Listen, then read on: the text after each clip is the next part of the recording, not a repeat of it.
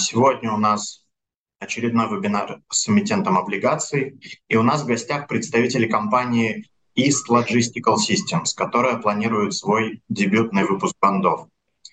Эмитент входит в группу компаний AP Trade, которая является одним из крупнейших дистрибьюторов более 25 известных FMCG брендов, в том числе Nestle, Purina, Jacobs, также компания предоставляет комплекс услуг по хранению, доставке и упаковке товаров. А, товары, по данным компании, поставляются в 32 тысячи магазинов на территории России. И география поставок включает три основных региона. Это Дальний Восток, Сибирь и Урал.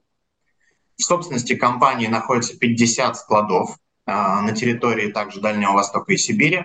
В автопарке находится 175 автомобилей торговых представителей и 245 грузовиков. А, рейтинговое агентство «Эксперт РАМ» в ноябре этого года присвоило рейтинг кредитоспособности нефинансовой компании ООО ИЛС на уровне RU Double B-. Прогноз по рейтингу стабильный. И спикерами от компании сегодня выступят Павел Брезденюк, директор по экономике и финансам а, группы компаний AP Trade, Тимур Самохин, управляющий коммерческого департамента ГК AP Trade, Юрий Владимиров, управляющий ИП-основатель а, группы компаний AP Trade, и Николай Леоненков, директор департамента корпоративных финансов инвестиционной компании Recom Trust. Уважаемые коллеги, просьба начать презентацию, после которой мы традиционно перейдем к сессии вопросов-ответов. AP Trade – крупнейший игрок рынка дистрибьюции и логистических услуг на территории Дальнего Востока, Сибири и Урала – более 28 лет профессиональная команда соединяет крупных мировых производителей с их клиентами. Наши филиалы и распределительные центры расположены на территории Дальневосточного, Сибирского и Уральского федерального округа, покрывая более 75% территории России. Компания AP Trade реализует работу в двух направлениях – логистические услуги и дистрибьюция, работая с крупными партнерами, среди которых 44 контракта по направлению дистрибьюции и 84 клиента логистических услуг. Чтобы наши клиенты всегда имели доступ к необходимому товару, мы обеспечиваем бесперебойные поставки, помогая товарам преодолеть 9300 километров по пути от поставщиков до филиалов. В месяц на склады компании приходит более 50 тысяч тонн продукции. Высокотехнологичные автоматизированные склады и передовые IT-решения позволяют оказывать клиентам полный комплекс логистических услуг – непрерывно улучшая и адаптируя бизнес-процессы под требования партнеров. Результатом этого является стабильный рост направления 3PL-логистики, который обеспечен высоким уровнем оказываемого сервиса, конкурентными тарифами и подходом получения взаимовыгодного сотрудничества. AP Trade доставляет товар вовремя и качественно. Ежедневно со складов по всему региону выезжает 250 автомобилей, и продукция отправляется в конечную точку. Мы уверены в своей эффективности, потому что уверены в своих людях. Каждый сотрудник влияет на бизнес в целом. Более 3200 ценных специалистов знают свое дело и справляются с любыми профессиональными вызовами. Сотрудники растут в компании. Именно поэтому 98% специалистов довольны работой в AP Trade. Наши эксперты – лучшие на рынке. Партнеры ежегодно отмечают нашу компанию в сфере продаж, логистики и информационных технологий. Компания Procter Gamble дважды признавала AP Trade прорывом года и HR-проектом года. А по результатам анализа рынка, проведенного Night Frank Russia, AP Trade была отмечена в числе крупнейших логистических операторов по объему оперируемых квадратных метров и занимает второе место в рейтинге. В 2019 году оборот компании составил 16 миллиардов рублей, а уже в 2022 году он составил более 36 миллиардов. Мы развиваем каждый регион, где работаем, повышая уровень жизни каждого жителя. Компания AP Trade – это лучшие специалисты, современные технологии, мировой опыт лидеров – и только качественные услуги в области сервисной логистики и дистрибьюции. Мы поддерживаем новые идеи и инициативы и реализуем их с полной отдачей. Мы контролируем качество, верим в нашу компанию и развиваемся вместе. AP Trade. Создаем достойное будущее с лидерами. Мы начинаем нашу презентацию, и мы расскажем о группе компании Trade. Я Владимир Юрий, являюсь э, управляющим группы и являюсь конечным бенефициаром. Группа компании Питред – это большой дистрибьютор на территории Сибири и Дальнего Востока. Мы дистрибутируем товары продукции Procter Gamble, Mondelez, Pepsi, Юпека. И если брать э, конечного эмитента, компания OLS – это продуктовый сектор, это Nestle, Purina, GDA и Royal Canin. Это корма для животных. Мы являемся также большим логистическим оператором и оказываем услуги на всей территории нашего покрытия. Мы работаем с магазином Лера Мерлен. Это большой наш партнер, с которым мы работаем в городах Владивосток, Хабаровск, Иркутск и Красноярск. Также мы оказываем услуги Балтики, компания GTA, Мегафон. Мы занимаем по логистическим услугам по оценке Nightcraft второе место по итогам 2022 года. Все склады, которые находятся у нас в собственности, мы построили сами. Э, это большой логистический комплекс в городе Артем. Это склад класса в городе Могилевщинске, также склады в Хабаровске, на Камчатке и Сибири. Если посмотреть на структуру группы, то выглядит следующим образом. Я являюсь управляющим и конечным бенефициаром компании. Из группы входят следующие компании. Это ООО ИЛС, это торговля продуктами питания, детским питанием, кормами для животных. Это компания Петрет, это товары бытовой химии, личной гигиены, логистические услуги. И компания Русский отдых, это поставка товаров из Китая. Также в группе есть холдеры э, в таком количестве, потому что у нас э, была покупка группы компаний на, Сибири и на Урале, поэтому в таком виде сейчас Э, холдеры выглядят. Есть те компании, которые владеют э, недвижимостью на Дальнем Востоке и на Сибири и на Урале. Если посмотреть на структуру, на юридическую структуру группы, то с января 2024 года э, юридическая структура будет выглядеть следующим образом. Это будет ООО «Эпитрейд», материнская компания, 100% владеет Владимиров, и в остальных компаниях это участие самой компании «Эпитрейд» и еще несколько бенефициаров. Э, корпоративное управление построено следующим образом. То есть есть первая линейка э, из которых состоит комитет по изменениям, который управляет э, всеми изменениями по группе компаний и принимает решения по улучшению операций. И исполнительный комитет, который ведет операционную деятельность. Также Филиальная сеть состоит из 41 филиала под управлением 16 управляющих, которые входят в группу. Есть э, для улучшения деятельности есть отдел внутреннего аудита и управления рисками. Если посмотреть на историю развития группы, то компания Epitrade была создана в 1995 году. В 1996 году был заключен первый контракт с Procter Gamble. И с этого по факту началась деятельность компании, вернее группы, э, так вот туда отдельной компании. Э, мы считаем важным некоторые года. Это 2007 год, когда мы создали компанию ELS для дистрибьюции продуктовых контрактов. Следующий, наверное, большой шаг – это 2013 год, когда мы заключили контракт уже на территории, продуктовый контракт на территории Дальнего Востока. Э, следующий, наверное, большой был период, когда нас перевели, 18 год, нас перевели э, как крупнейшего налогоплательщика на Дальнем Востоке Питерскую налоговую инспекцию. И э, после работы с налоговой инспекцией мы заключили соглашение о налоговом мониторинге. И с 2019 года мы находимся в работе с налоговой по налоговому мониторингу. В 2019 году на, на грани было принято решение о покупке компаний на территории Сибири и Урала. И это были компании ДМС и часть компании Магнат. Э, не самое наверное, удачное было время для... Ну, пандемия случилась. И в условиях пандемии нам пришлось сделать интеграцию. За два года мы успешно сделали интеграцию, присоединив эти территории и влив в наш полуторатысячный коллектив еще почти 1800 сотрудников.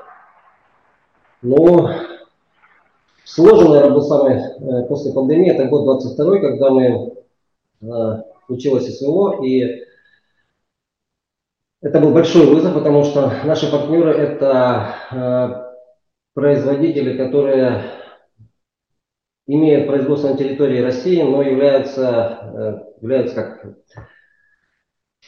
Иностранными, иностранными компаниями. компаниями, да. Поэтому это был большой вызов, потому что э, понятно, что не все смогли быстро перестроиться, и мы потеряли часть э, продуктового портфеля. Но за 22 год мы не сильно провалились. В 2023 году мы вышли на обороты до пандемийного года и сейчас продолжаем расти. Если смотреть на отдельную историю эмитента о ELS, то ну, здесь по годам некоторая хронология. 2007 год, 2009 контракт с Нестленоком на Сахалине. Исторически понятно, что когда ты запускаешь новые контракты, тебе достаются самые неудобные территории с точки зрения логистики, ну и покрытия. Потом была э, контракт на Камчатке по э, продуктовому сектору. Потом, с учетом наших успехов, мы выиграли тендер в Приморском крае. В 2013 году это был уже выигранный тендер на всем Дальнем Востоке. В 2014 году мы добавили часть ассортимента продукта для того, чтобы улучшить наше покрытие и работу э, с конечной розницей. В 2016 году мы добавили контракт GDA, это кофе, и вот с 2014 по 2022 год мы вышли почти в 7 раз. На сегодняшний день то есть компания ELS активно развивается и продолжает увеличивать портфель своих продуктовых контрактов. Если посмотреть на опыт управленческой команды, то э, ну, это, больше групповой бизнес, потому что в 2015 году э, на территории России было э, 9 партнеров по компании Procter Gamble, сейчас всего два, и мы одни из тех партнеров, э, которые продолжают успешно работать. Точно так же идет интеграция и в продуктовых контрактах, и там, где, на тех территориях, где мы работаем, мы активно консолидируем всю торговлю под э, нашу группу. Что касается э, работы с э, уже конечной розницей, передам слово коммерции. Юрий Андреевич, вам слово. Спасибо большое. Здравствуйте, коллеги. Я расскажу да, свою часть. Еще раз э, два слова о территории покрытия. Мы э, работаем на территории от Урала и все, что восточнее в России. Это 77% э, площади Российской Федерации. И работаем э, полноценно с абсолютным большинством торговых точек и клиентов на этой территории. Э, э, продает в 32 тысячи магазинов на вот, представленной территории. Что хотел бы здесь добавить и что важно понимать, то что мы работаем в том числе и с так называемыми логистически сложными локациями, такими как Норильск, Якутск, основными островными территориями Камчатка, Сахалин, Магадан. То есть это э, э, вот, ответственность за сложную, сложную логистическую цепочку. Мы умеем работать с территориями, где есть северный завоз, так называемый. Это когда несколько раз в год полностью прекращается сообщение с этой территорией. Умеем работать с морскими перевозками – и компаний, которые обладают такими компетенциями на рынке и такими масштабами, очень мало, и такие компетенции э, на рынке востребованы. Э, если говорить про то, кто является нашими партнерами, благодаря э, масштабу бизнеса и компетенциям нашими, мы работаем, в принципе, с лидерами. Если мы говорим про Procter, Jacobs, Nestle и других наших партнеров, как правило, это лидеры в своих категориях. И мы стремимся э, масштабировать э, и увеличивать свою долю на рынке. К примеру, если посмотреть на э, шоколад, да, так как мы являемся дистрибьюторами э, Nestle, Mondeleza и Ritter Спорта, то 56% всего шоколада, который продается на наших территориях, это тот шоколад, который продаем мы, проходит через наши руки. Или там кофе, например, взять растворимый. Мы дистрибьютор Якобса и Нескафе, так вот 47% рынка растворимого кофе на наших территориях – это то, что мы обрабатываем и продаем, то, что продается через нас. Э, ну и на слайде представлены другие категории, да, для примера. И э, вот вот такое положение на рынке позволяет нас чувствовать себя уверенными и, и стабильными, и смело смотреть в будущее. Важно понимать то, что для дистрибьюции очень важным сегментом среди клиентов это являются так называемые региональные сети. Объеме продаж э, дистрибьюторского бизнеса региональные сети занимают в среднем, там, в зависимости от бизнеса и контракта, 50% от объема. Как правило, это очень требовательные к сервису и к, э, э, клиенты, которые достаточно жестко и требовательно подходят к, своему, к своим поставщикам, к их выбору, имеют жесткие условия договорные и так далее. Так вот, хочу сказать, что со 100% региональных сетей группа компаний Pitrade, мы успешно работаем, сотрудничаем, имеем действующие контракты, э, либо бессрочные, либо годовые с э, пролонгацией. При этом э,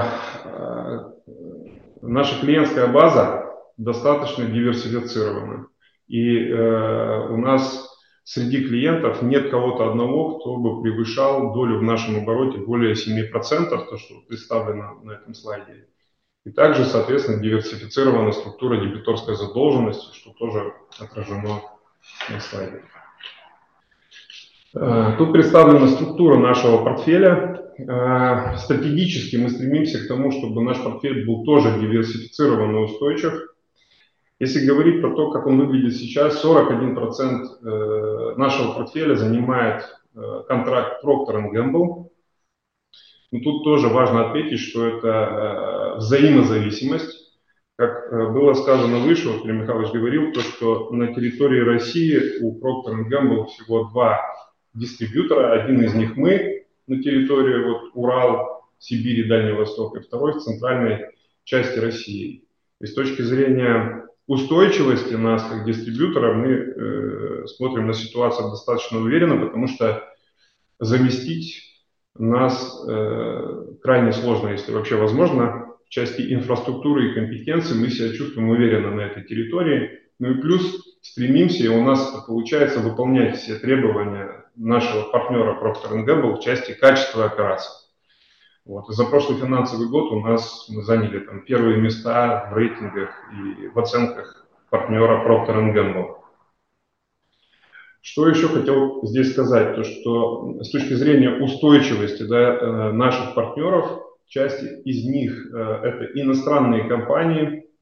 Э, здесь хочется отметить то, что у наших поставщиков, как правило, большая часть производства локализована в России, в момент начала СВО были, э, была турбулентность, а, несколько поставщиков покинуло рынок, наших в том числе, и мы смогли успешно заместить их в объеме. По некоторым крупным поставщикам, таким как Nestle и Procter Gamble, были перебои с ассортиментом, но сейчас тенденция скорее другая, то есть ассортимент возвращается. И на данный момент более 500 позиций уже вернулось а, обратно в портфель. Поэтому вот, риски по уходу э, наших э, важных поставщиков с рынка России мы оцениваем как низкие, но тем не менее имеем аварийный план на случай, если это, э, не дай бог, произойдет. Э, и по каждому из поставщиков разработана стратегия э, замены в случае, если э, такое понадобится. Вот. Ну и хочу добавить то, что в рамках э, стратегии э, по развитию портфеля э, мы планируем то, что в течение следующих трех лет э, в нашем портфеле самый крупный поставщик будет занимать порядка 25% в объеме. Если говорить про ассортимент, который, э, который мы дистрибьютируем, э, его можно отнести к товарам первой необходимости и к товарам, на которые, э, по которым люди экономят самую последнюю очередь.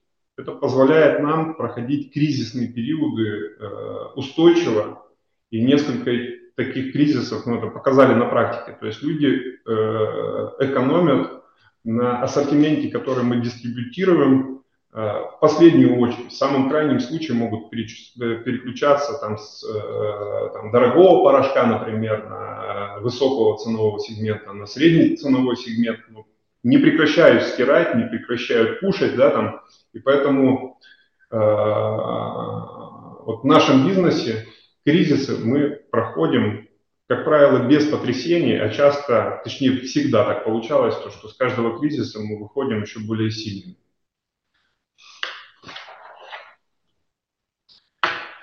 Очень важной составляющей нашего бизнеса является качественная логистика, основой нашего бизнеса. Э, все этапы цепочки поставок от поставщика до клиента э, важно правильно организовать, и они у нас э, организованы с фокусом на эффективность и автоматизацию. Здесь на слайде представлены этапы, основные ключевые этапы, которые проходит, да, скажем так, товар с момента, когда мы его забираем со склада производителя, до момента, когда он оказывается на полке у клиента – и на каждом из этих этапов у нас есть необходимые компетенции, необходимая автоматизация и необходимые квалифицированные люди, которые э, качественно делают свою работу, что приводит э, к высоким показателям сервиса. В части логистики ключевыми показателями сервиса являются case fill rate, это вот полнота выполнения заказов, это процент от того, что заказано, сколько мы довозим фактически до клиента. Этот показатель у нас 98% и выше. И доставка вовремя, это заказы, привезенные вовремя от общего количества заказов, показатель у нас уже несколько лет держится на уровне 99% и выше.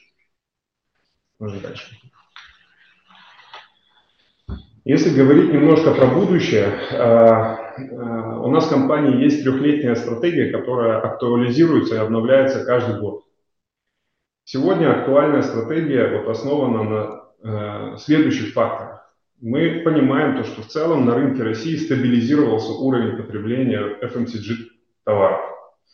Иными словами, э, э, там, продуктов больше не едят, вот, вот тот объем рынка, который есть, тот объем потребления, точнее, который есть, он такой остается. Второй важный фактор – это рост национальных заказчиков, маркетплейсов, интернет-магазинов.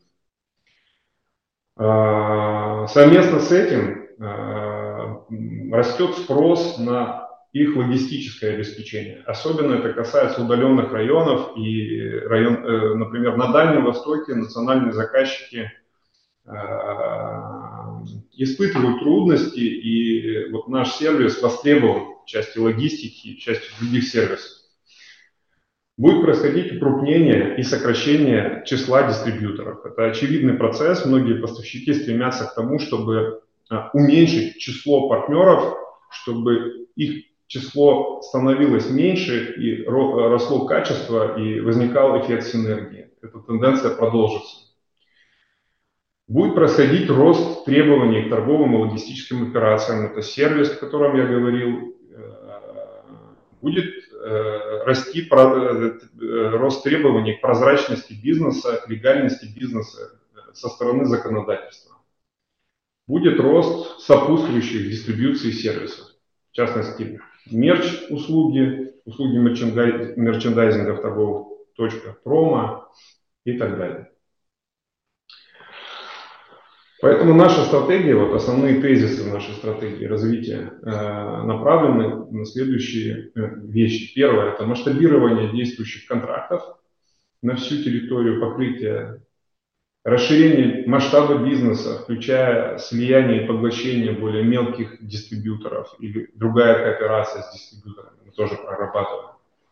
Географическая экспансия с точки зрения рынка мы, понятно, то, что первым приоритетом смотрим на ту территорию, где мы уже представлены, но мы а, а, при этом внимательно смотрим и участвуем в тендерах, в том числе и на других территориях. И не только России, мы своим рынком считаем всю территорию России, рынок Белоруссии и рынок Казахстана. А, мы стремимся формировать портфель таким образом, чтобы фокусироваться все-таки на растущей категории, потому что остаются растущие сегменты на рынке, например, вот там золотовары, это э, категории, которые по-прежнему растут, э, в том числе и по потреблению. Да. Поэтому э, портфель стараемся формировать с учетом в том числе и потенциала роста конкретных категорий. Развиваем смежные направления с дистрибьюцией. Это мерч, промо, рекламное оборудование и тому подобное. Важный блок – это рост эффективности и развиваем логистические услуги. Э, мы в этом направлении очень успешны, и выше об этом мы несколько слов уже сказали. Какие у нас цели? Вот цель минимум по объему продаж за счет диверсификации портфеля, роста портфеля, масштабирования действующих контрактов. Вот мы как минимум будем иметь оборот 62 миллиарда рублей в 2026 году. План есть, план еще на большую цифру, но это то, что это, это та цифра минимум, в которой мы уверены. За счет дополнительных контрактов и других усилий, о которых я выше говорил. Ну и э, э, э, важнейшим фокусом для нас является правильное соотношение качество-стоимость, рост эффективности – это постоянная, регулярная работа, регулярный анализ э, эффективности процессов, постоянно действующий актуальный cost-saving план. Ну и на слайде представлен ряд проектов, которые мы реализуем в рамках этой работы. А, дальше по финансовой части э, я возьму слово Базилин Павел, директор по экономике и финансовым группам. Диверсификация источников финансирования – один из э, важнейших стратегий сейчас в группе, потому что э, дальнейший рост и дальнейшая диверсификация контрактов требует финансирования, и для того, чтобы мы могли обеспечивать рост, нам нужно устойчивое финансовое э, состояние группы. Вот. И э, диверсификация источников – один из э, важнейших целей и принципов. Мы э, чем планируем и сейчас это реализовываем? Значит, нескольких шагов. Первое – это э, диверсификация крупнейших банков, и мы работаем с разными банками. Э, цель э, снизить крупнейший, долю крупнейшего банка до доли не больше 35%. Сейчас самый крупный банк – это у нас э, Сбер э, с долей 42%. Год назад это было 52%. Э, Сейчас доля это снижается, и задача снизить долю крупнейшего банка до 35%. Вот, кроме этого, используем активно различные инструменты финансирования, такие как факторинг. Это один из таких у нас Э, динамично э, развивающихся источников финансирования. Вот. Э, также один из важнейших принципов, которые мы преследуем последние несколько лет, это переход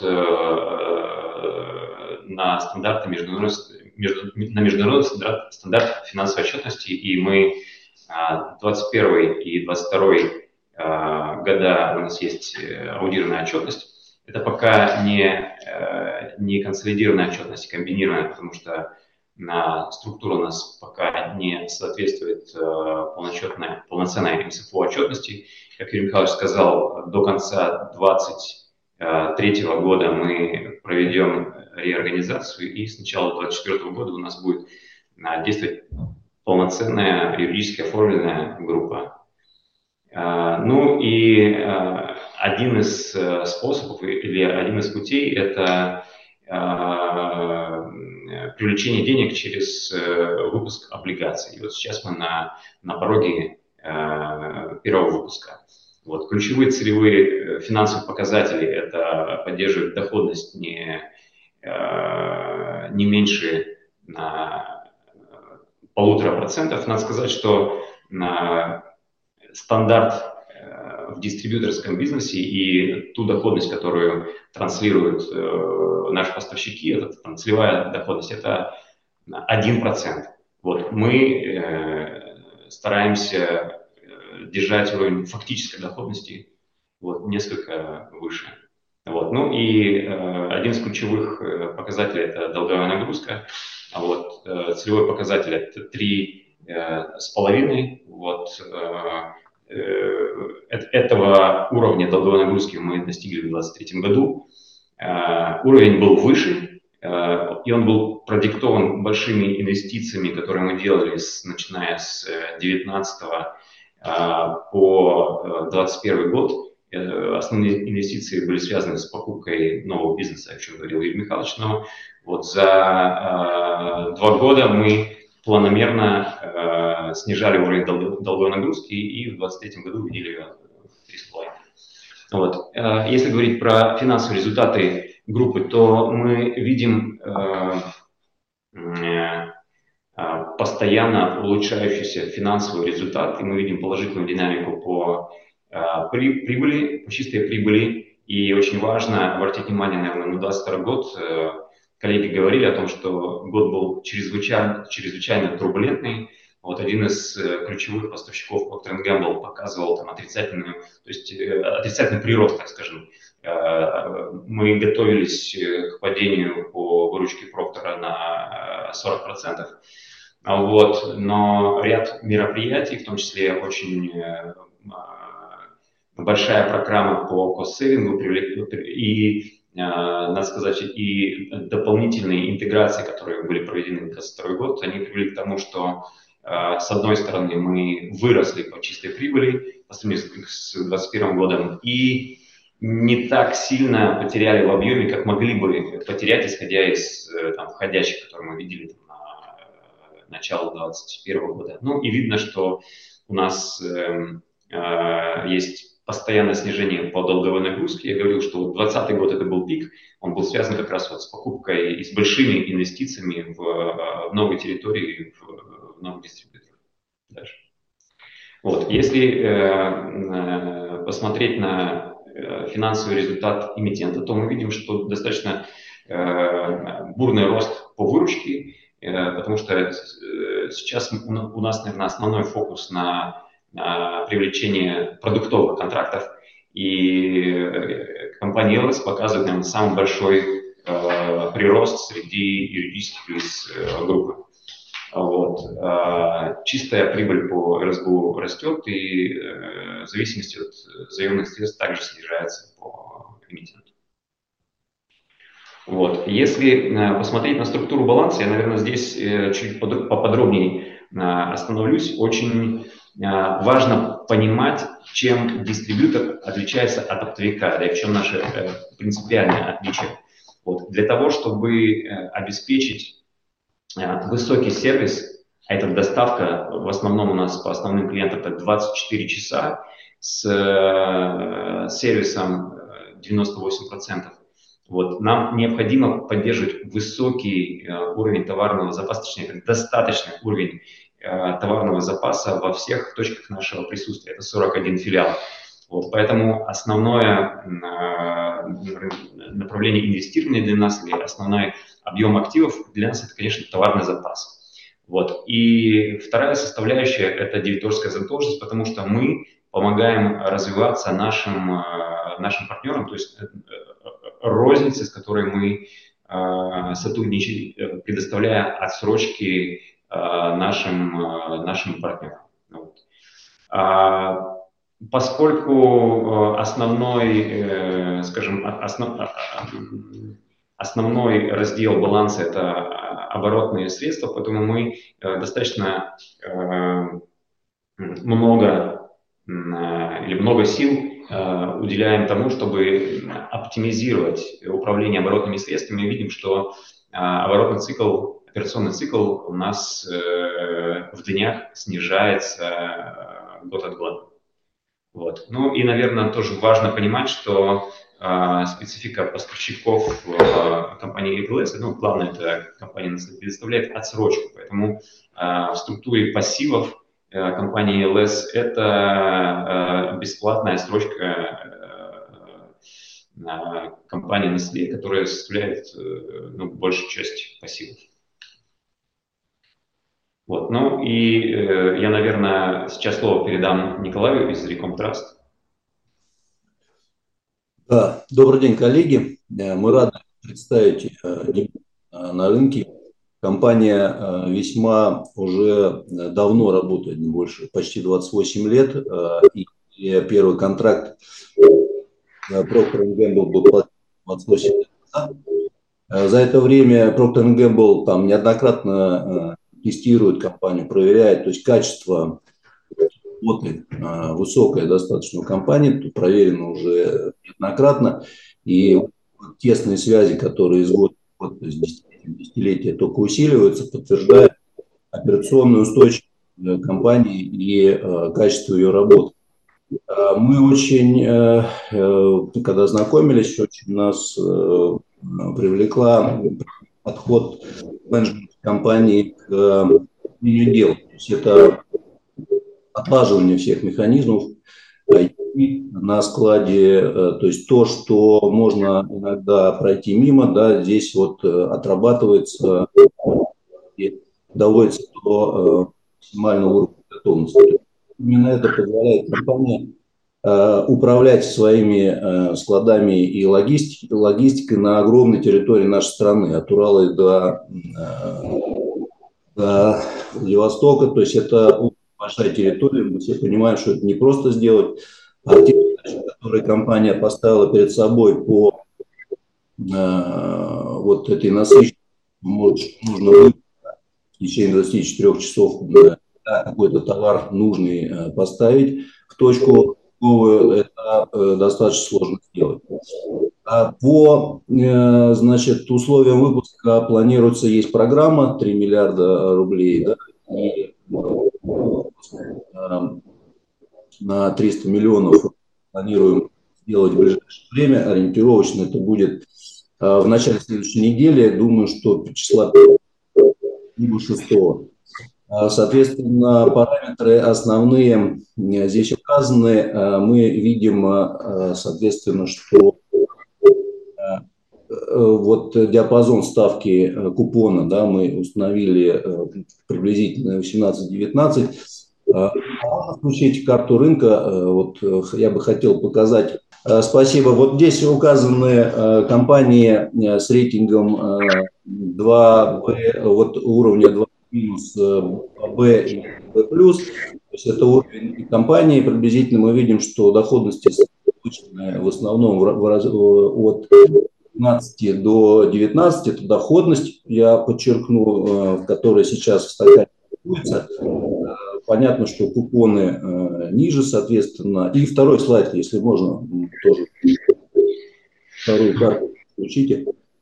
Э, на, втором, на второй карте мы постарались брать похожие э, по виду бизнеса компании, связанные с логистикой, с дистрибьюцией. Вот, и тоже видим, что, в принципе, доходности э, на вторичном рынке весьма, э, ну, на том же уровне находятся в районе там, 18-19 годовых.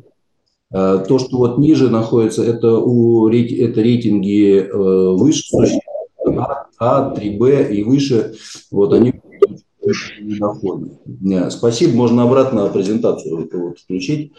Э, я бы хотел отдельно отметить, что рейтинг, который Трам э, присвоил, э, мы как бы видим, что он консервативный.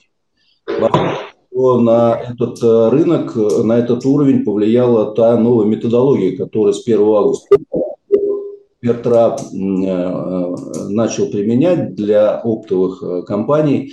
Там есть э, штрафы в баллах, это повлияло, э, но тот масштаб э, который сейчас выполняет ежедневно эта группа компаний, безусловно, рано или поздно приведет к тому, что рейтинг повысится. И самое главное, что сложная есть сложная отчетность, которая консолидирует, в принципе, параметры группы финансовые.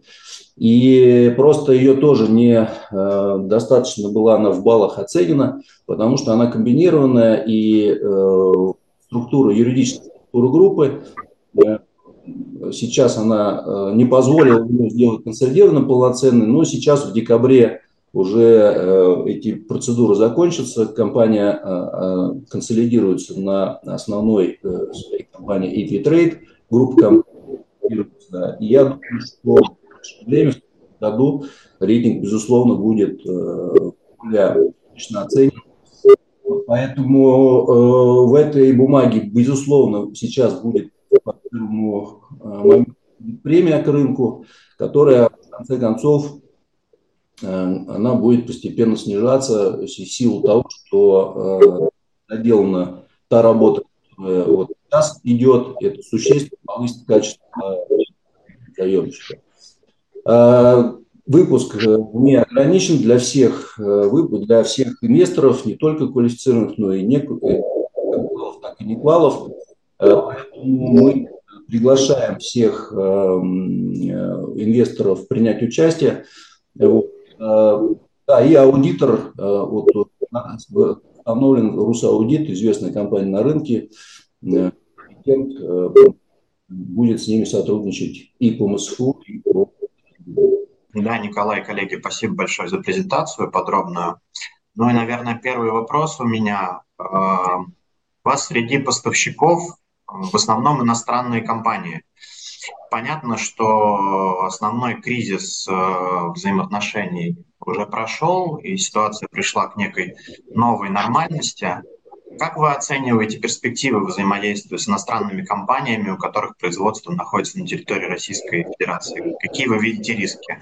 Также вы обмолвились о том, что у вас есть стратегия по каждому поставщику а, на случай выбывания. Расскажите об этом немного подробнее. Когда был самый кризис, когда началось СВО, действительно часть э, партнеров покинули рынок России. Это происходило вот первый год э, после начала СВО. Э, часть партнеров ушло, и, к слову сказать, как нам кажется, не самых успешных с точки зрения ведения бизнеса в России партнеров. То есть те, которые и так не сильно э, получали большое удовольствие, скажем так, от этого рынка, вот те ушли. Вот. А, тот, кто остался, планирует оставаться здесь надолго и навсегда. Но на 100% сказать, конечно, мы не можем. С точки зрения ключевых партнеров наших, Nestle, э, Procter, э, мы не видим существенных рисков, что ситуация в худшую сторону как, как-то изменится. По поводу э, замены.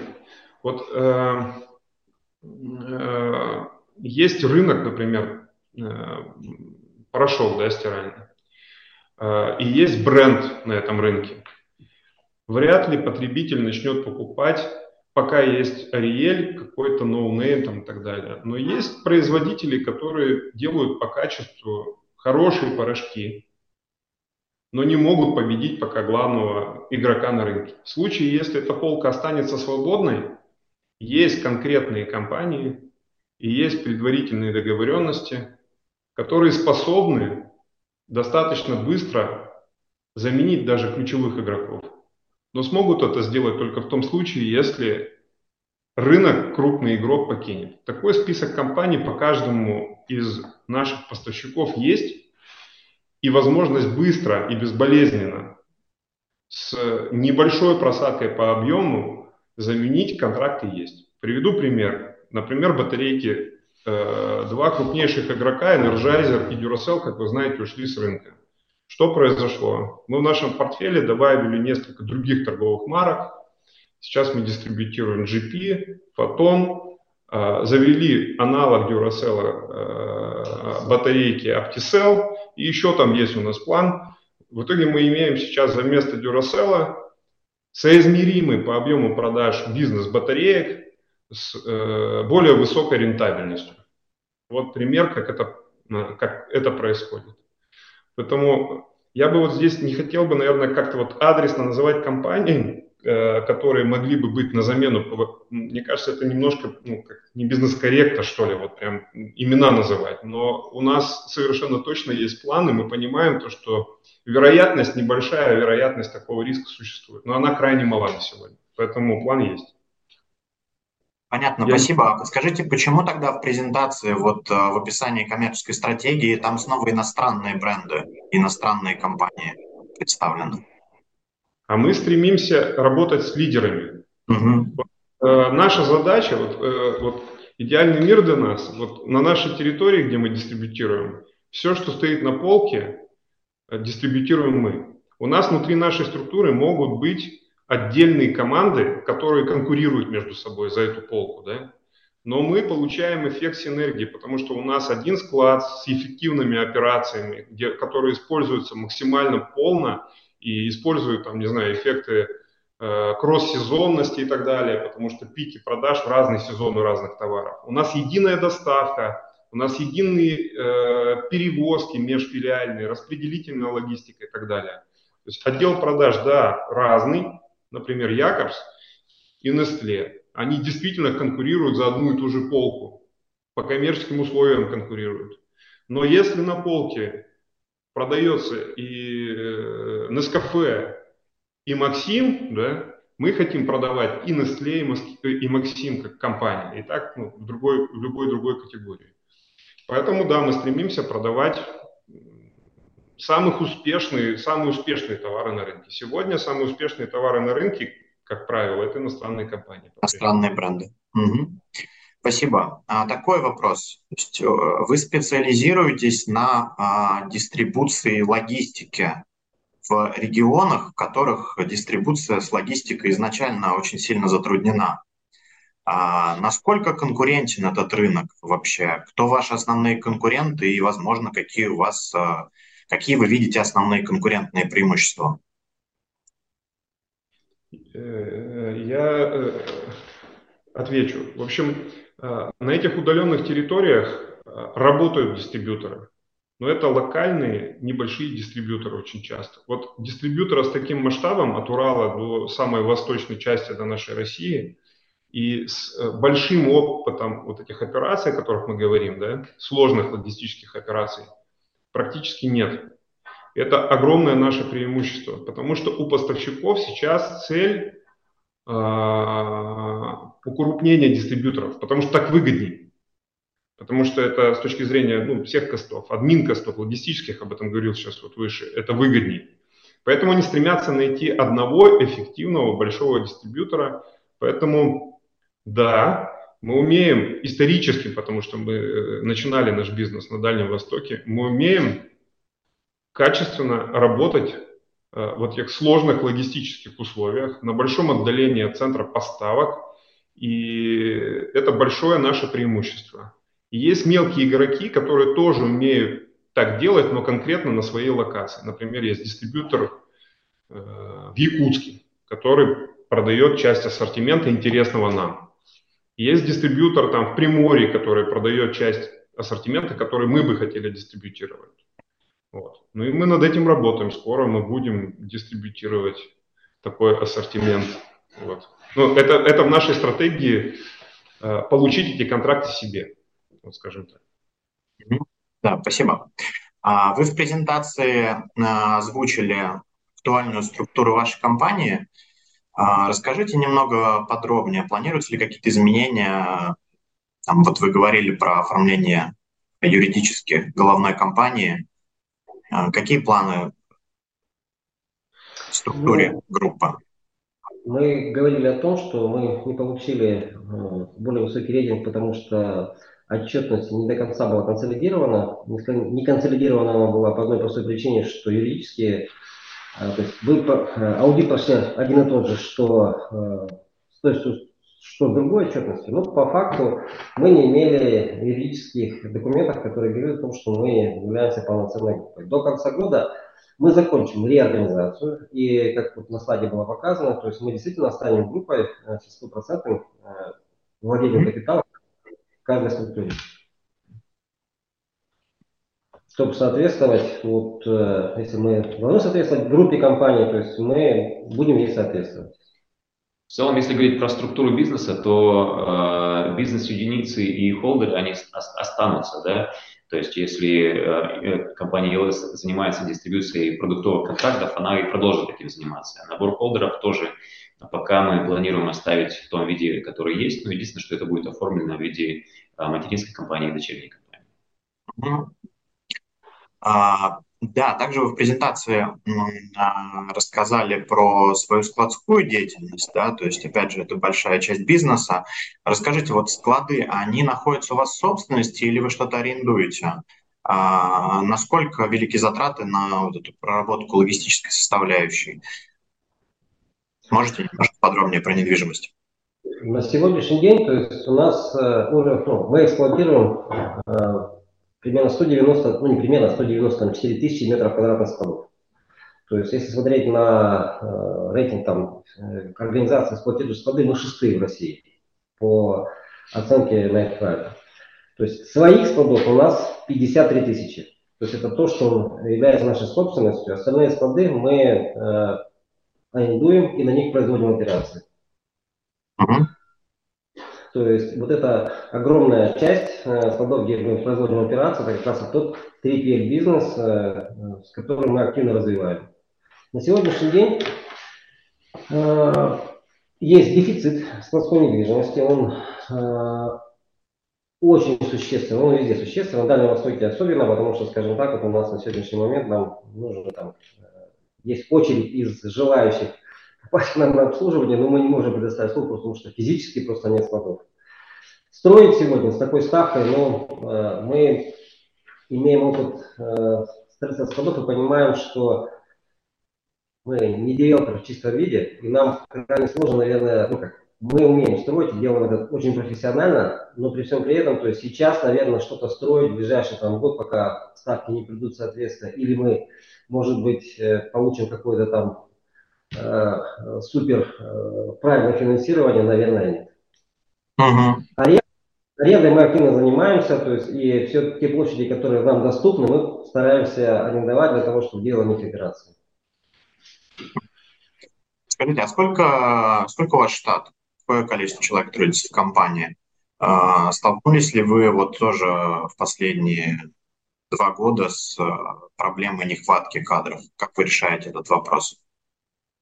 На сегодняшний день в компании трудится 3620 человек, по-моему. То есть у нас, если смотреть на ежедневные планерки, у нас есть такой факт, сколько людей у нас в постоянном поиске. Это примерно там на сегодняшний день 130 человек. То есть, да, у нас есть технически, как в любой компании, э, э, есть э, на отдельных территориях сложности с рабочим персоналом, это склады плюс водители. Да, такая проблема есть. Плюс э, мы, как любой игрок на рынке, то есть получает вызовы, потому что конкурировать, например, со Сбербанком или Сберлогистикой иногда бывает сложно, потому что уровень инвестиций, который может позволить себе Сбербанк, мы позволить себе не можем. Но у нас есть э, другой большой козырь, который называется качество операций, и в Сберлогистике нет очереди, а у нас есть. Да, давайте э, перейдем к стратегии компании и финансовой отчетности.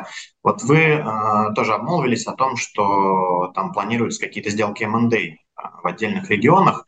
Расскажите, какие слияния, поглощения запланированы, какой объем возможно? Как вы видите вот эту деятельность, стратегию деятельности? Вот, знаете как, э, есть подписанный NDA, э, то есть я не могу э, говорить пока об этом, то есть, но мы активно ведем эту работу. То есть план есть, вы его видели, и uh-huh. э, у нас э, все получится, то в следующем году у нас, скорее всего, будет э, две сделки, э, где мы постараемся, может быть, даже в следующем году закроем цифру, которую мы нарисовали в 2026 году. Uh-huh. Да, несколько вопросов по отчетности. А, если посмотреть РСБУ отчетность о ИЛС за 2022 год, а, то выручка выросла с 12,8 до 14,8 миллиардов рублей. Но при этом осталась сопоставимая прибыль. Там рост совершенно небольшой, 83 миллиона а, было, стало 84,7. Почему такое расхождение в динамике выручки и прибыли? Можете прокомментировать?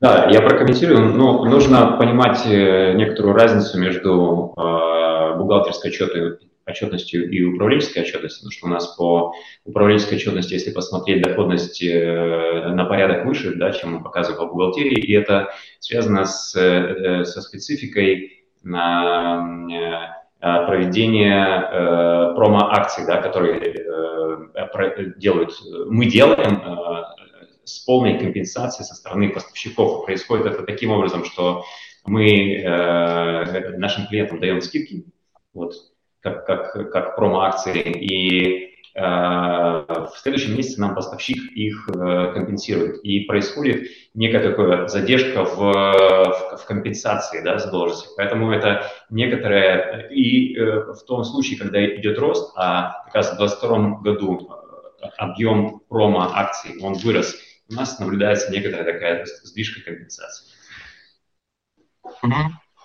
А, вот по этому году в публичной плоскости нам доступна РСБУ отчетность за 9 месяцев по ИЛС, а выручка выросла за 9 месяцев с сопоставимым периодом прошлого года с 10,7 до 11 миллиардов а, рублей. А чистая прибыль там с 70 до 71, то есть рост вот по этому году практически отсутствует. Э, это показатель стабильности или стагнации Расскажите подробнее. И вот в чате вижу вопрос по прогнозу выручки. Он был в презентации. Озвучьте еще раз, пожалуйста, прогноз по выручке и прибыли на год. А, сейчас вопрос по ELS или по группе? Ну, наверное, знаете, наверное, про, ELS. Вот э, я небольшой комментарий дам, что э, с одной стороны правильно смотреть по группе, потому что э, Например, 22 год это был такой э, специфический год, и мы э, э, интегрировали два крупных контракта. Это Pepsi и Mondelez. Вот это сейчас потенциально одни из самых крупных контрактов, и мы их интегрировали на компанию Epitrade, потому что я рассказывал о том, что Procter падал очень сильно на 40%. И для того, чтобы поддержать юридическое лицо Epitrade, для того, чтобы а, а, соблюсти банковские ковенанты, да, мы э, решили, приняли э, решение завести это на Epitrade. Ну, такой небольшой комментарий да, там, про, про рост э, продуктового бизнеса. Да. Вот. Если говорить про ELS, то Э, на ELS в этом году не было, так скажем, громких э, интеграций. Вот, они планируются э, уже в 2024 году, если, наверное, громких имен это Феррера и Марс.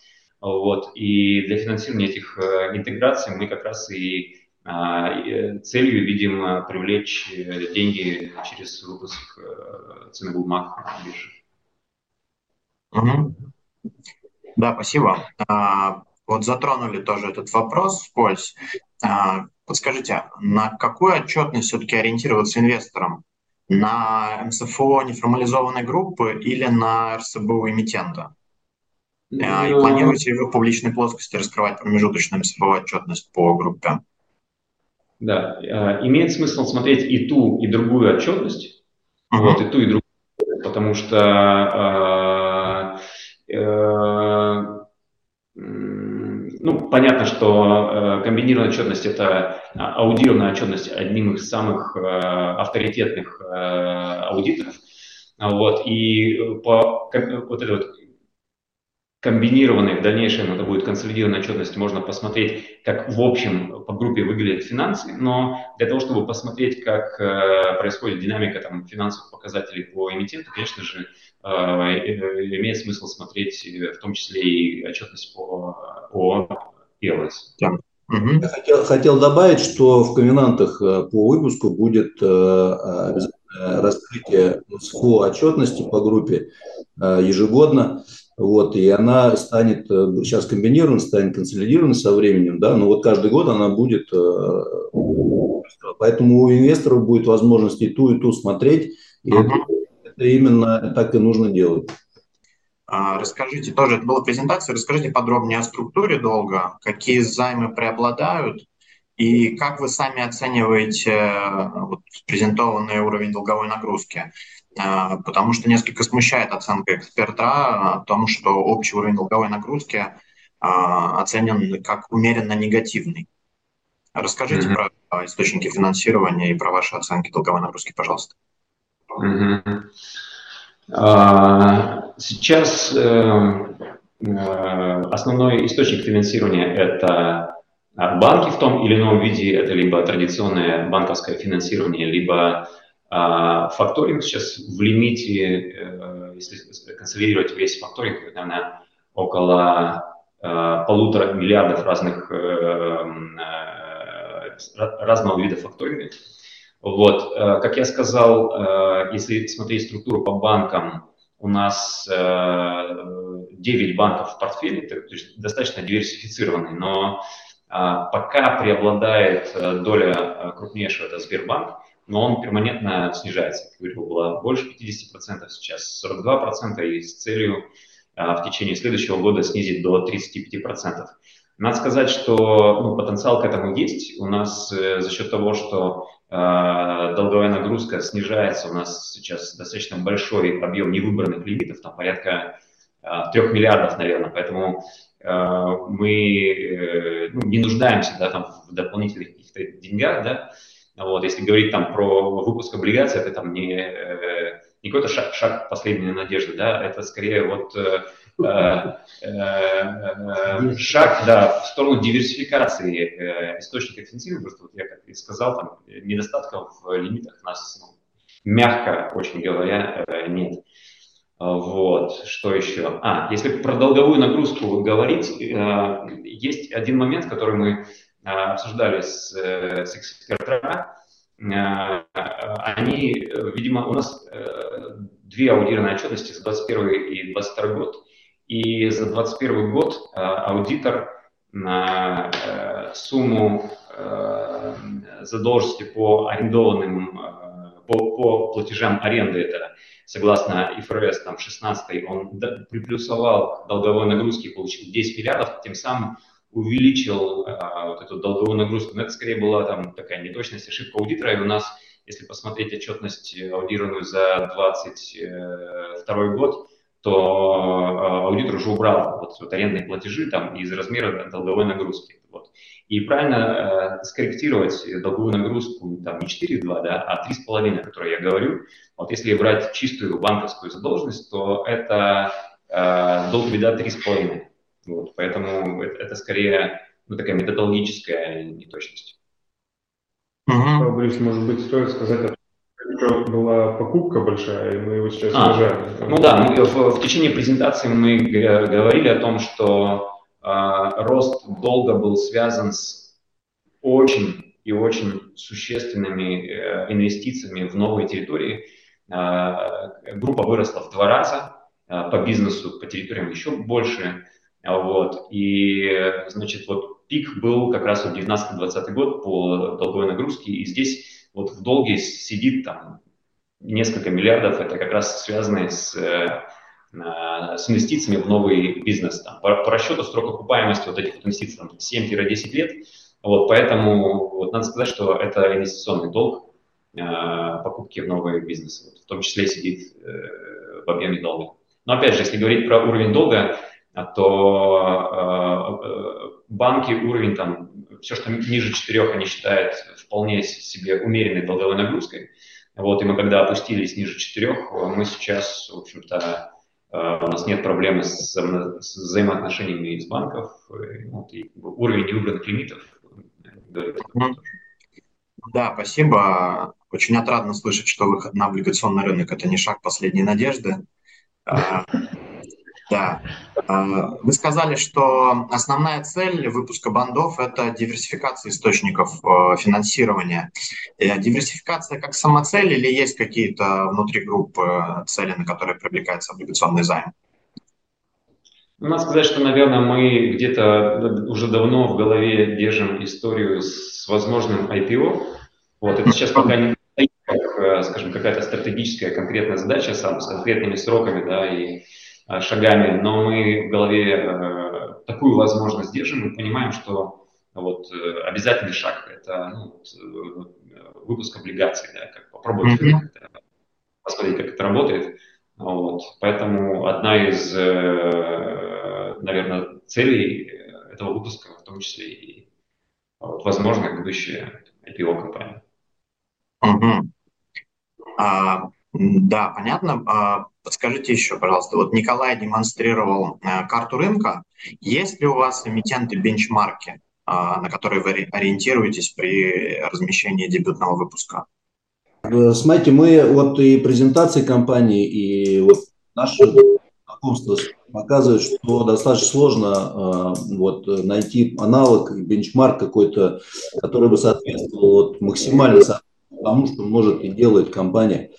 Поэтому вот э, на слайде мы отобрали, специально отобрали от, от рейтинга все, все похожие компании, да, и мы видим, что логистические, там, вагонные компании, да, э, там были и Э, оптовые поставщики товаров э, крупные достаточно, поэтому э, в данном случае вот аналогов вот мы не нашли, по крайней мере, да, но надеемся теперь с выходом нового эмитента теперь уже новые бенчмарки будут появляться.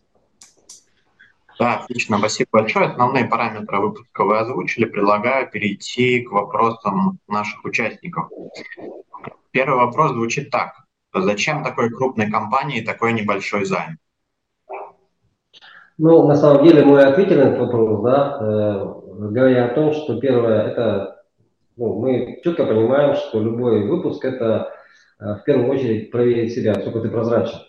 Имеешь ли ты э, под собой ну, основу, что называется, я чистый, белый, пушистый, Э, и это хороший показатель того, что да, мы действительно делаем операции весьма профессионально, платя абсолютно белые прозрачные деньги для того, чтобы понимать, что мы устойчивы.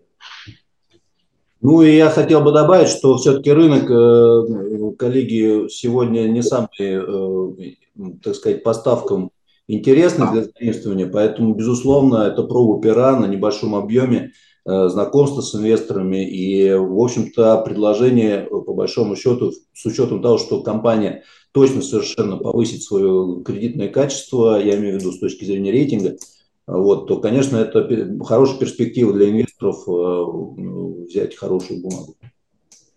Да, также участники спрашивают, почему инвесторы должны выбрать ваше предложение на рынке облигаций. Назовите какие-нибудь ключевые три преимущества выпуска, как вы, как вы их видите. Ну, если, если мое мнение спрашивают, да, то я могу э, сказать следующее, что компания, удивительно, что компания только сейчас выходит на рынок.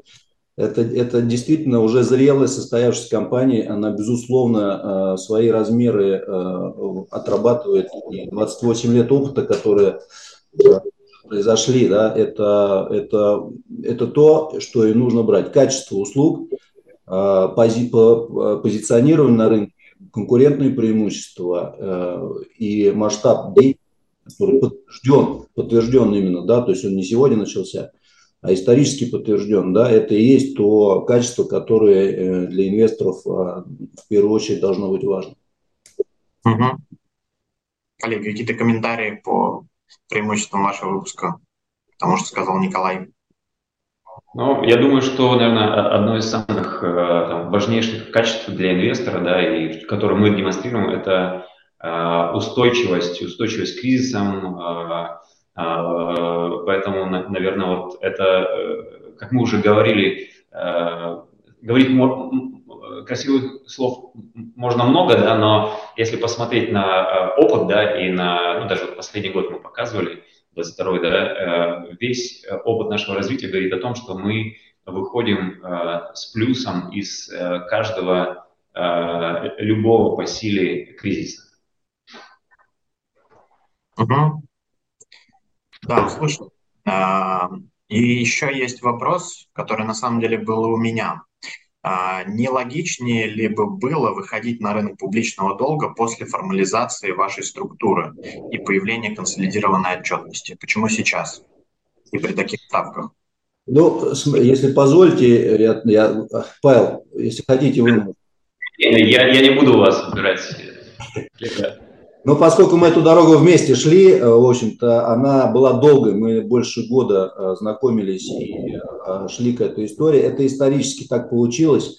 Приоритеты по этой дороге были разные у компании. И это была и работа с пандемийными последствиями, и работа с Procter Gamble. Да, то есть это достаточно сложный период был, поэтому на второй план отошла консолидация, а выпуск не очень большой, и, э, в принципе, комбинированная отчетность МСФО полностью отражает всю обстановку внутри компании на, по стандартам МСФО. И, вот, поэтому сейчас, собственно, наконец эти пути сошлись, но так получилось просто исторически. Безусловно, инвестор прав, который задавал вопрос, что можно было сначала все привести. Mm. Вот, а так, в принципе, вот такая предыстория, в общем-то, получилась. Угу. Ну и давайте последний вопрос, довольно специфический. Как у вас выстраиваются отношения со страховыми компаниями? А, то есть понятно, что они ужесточили требования по, по страхованию и серьезно, серьезно подорожали полисы. А, об этом писали федеральные СМИ. Вот как вас коснулось а, страхования вашей деятельности? Спасибо. Ну, у, нас, да, у нас в портфеле э, пять страховых компаний, там несколько назову, там войска, э, согласие там, и прочее. А вот. Э, э, риски у нас диверсифицированы там, по разным страховым компаниям. А, мы всегда объявляем тендер, и страховые компании борются за то, чтобы взять на страхование наши там, либо объекты недвижимости, либо там, товарный запас, который мы страхуем весь. А, надо сказать, что мы все основное имущество мы страхуем. Товарный запас, склады, автомобили. Вот. Объем э, страхования достаточно приличный, поэтому э, за, за то, чтобы работать с нами, ну, у нас есть такой достаточно хороший уровень конкуренции, поэтому мы находим э, э, способы договориться. И опять же, если там возникает э, какие-то проблемы со страховой компанией, то мы всегда, э, возможно, можем переключиться на другую страховую компанию. Сейчас из тех, из наиболее таких лояльных компаний, которые, скажем, могут э, э, брать те же объекты э, страхования, которые э, другие компании не могут взять на страхование. Это вот Энергогрант, одна из таких вот сейчас э, страховых компаний, с которой мы достаточно активно сотрудничаем. ВСК, наверное, и Энергогрант две ключевые вот компании, вот, которые достаточно знают давно, во-первых, давно знают, э, ну и во-вторых, вот, готовы э, где-то лояльно относиться к уровню риска. Да. Коллеги, спасибо большое. Предлагаю завершать наш э, вебинар. Есть ли у вас еще комментарии, вопросы, которые хотел обсудить? Я, наверное, может быть, добавлю для инвесторов, которые нас сейчас слушают, да, что конечно. мы по традиции будем собирать заявки в нашем боте э, и э, приглашаем принять это участие Э, в этом, на наш взгляд, э, выпуске. Спасибо. Да, спасибо большое, коллеги. По традиции хотел пожелать вам удачи, успехов в вашей основной деятельности на рынке публичного долга и, конечно же, в предстоящем IPO вашей группы компаний. Спасибо. Хорошего дня. Спасибо большое. Спасибо.